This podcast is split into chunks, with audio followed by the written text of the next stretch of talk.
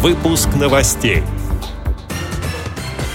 Вяземское предприятие «Возбанкон» получило гран-при конкурса на крупной международной выставке. Региональный клуб владельцев собак-проводников появился в Курске. Представители Вологодской региональной организации ВОЗ встретились с сотрудниками российских железных дорог. На сцене московского КСРК ВОЗ прозвучали популярные хиты советской эстрады.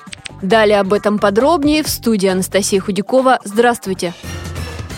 В Москве завершилась 25-я международная выставка продуктов питания, напитков и сырья для их производства «Продэкспо». В ней участвовали более 2000 компаний из 63 стран мира, сообщает пресс-служба ВОЗ.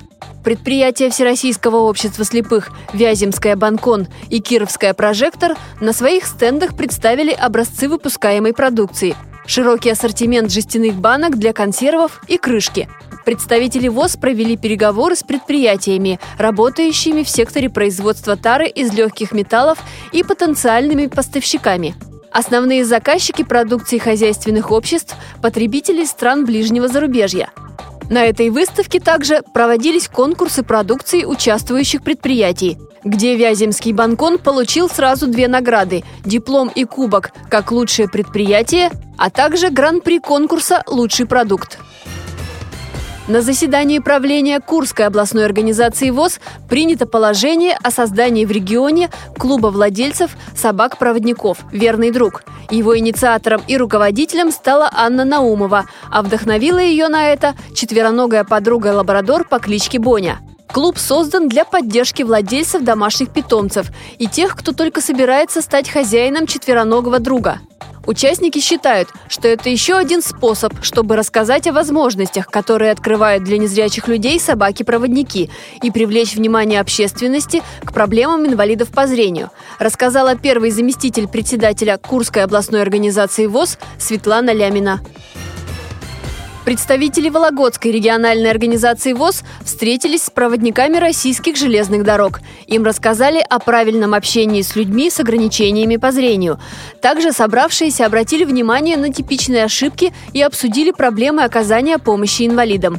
По информации руководителя пресс-службы Вологодской региональной организации ВОЗ Ольги Мединцевой, такие встречи дают результат. Уже наметилась положительная динамика в обслуживании маломобильных пассажиров. В Москве в Большом зале КСРК ВОЗ состоялся концерт под названием «За полчаса до весны» культурно-просветительного центра «Песнеры».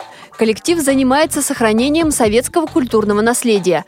Эту встречу артисты посвятили памяти Владимира Мулявина, народного артиста СССР, художественного руководителя вокально-инструментального ансамбля «Песнеры».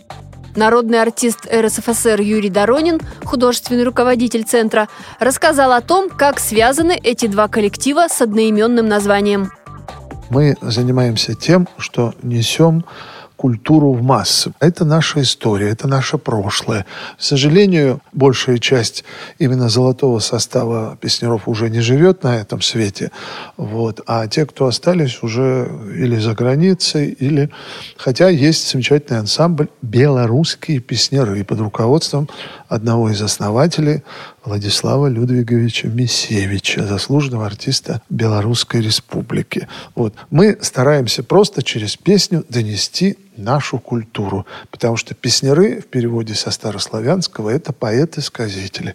В репертуаре песняров – Маяковский, Евтушенко, Бровка, Якуб Колос, Янка Купала, Петрусь Бровка, Максим Богданович.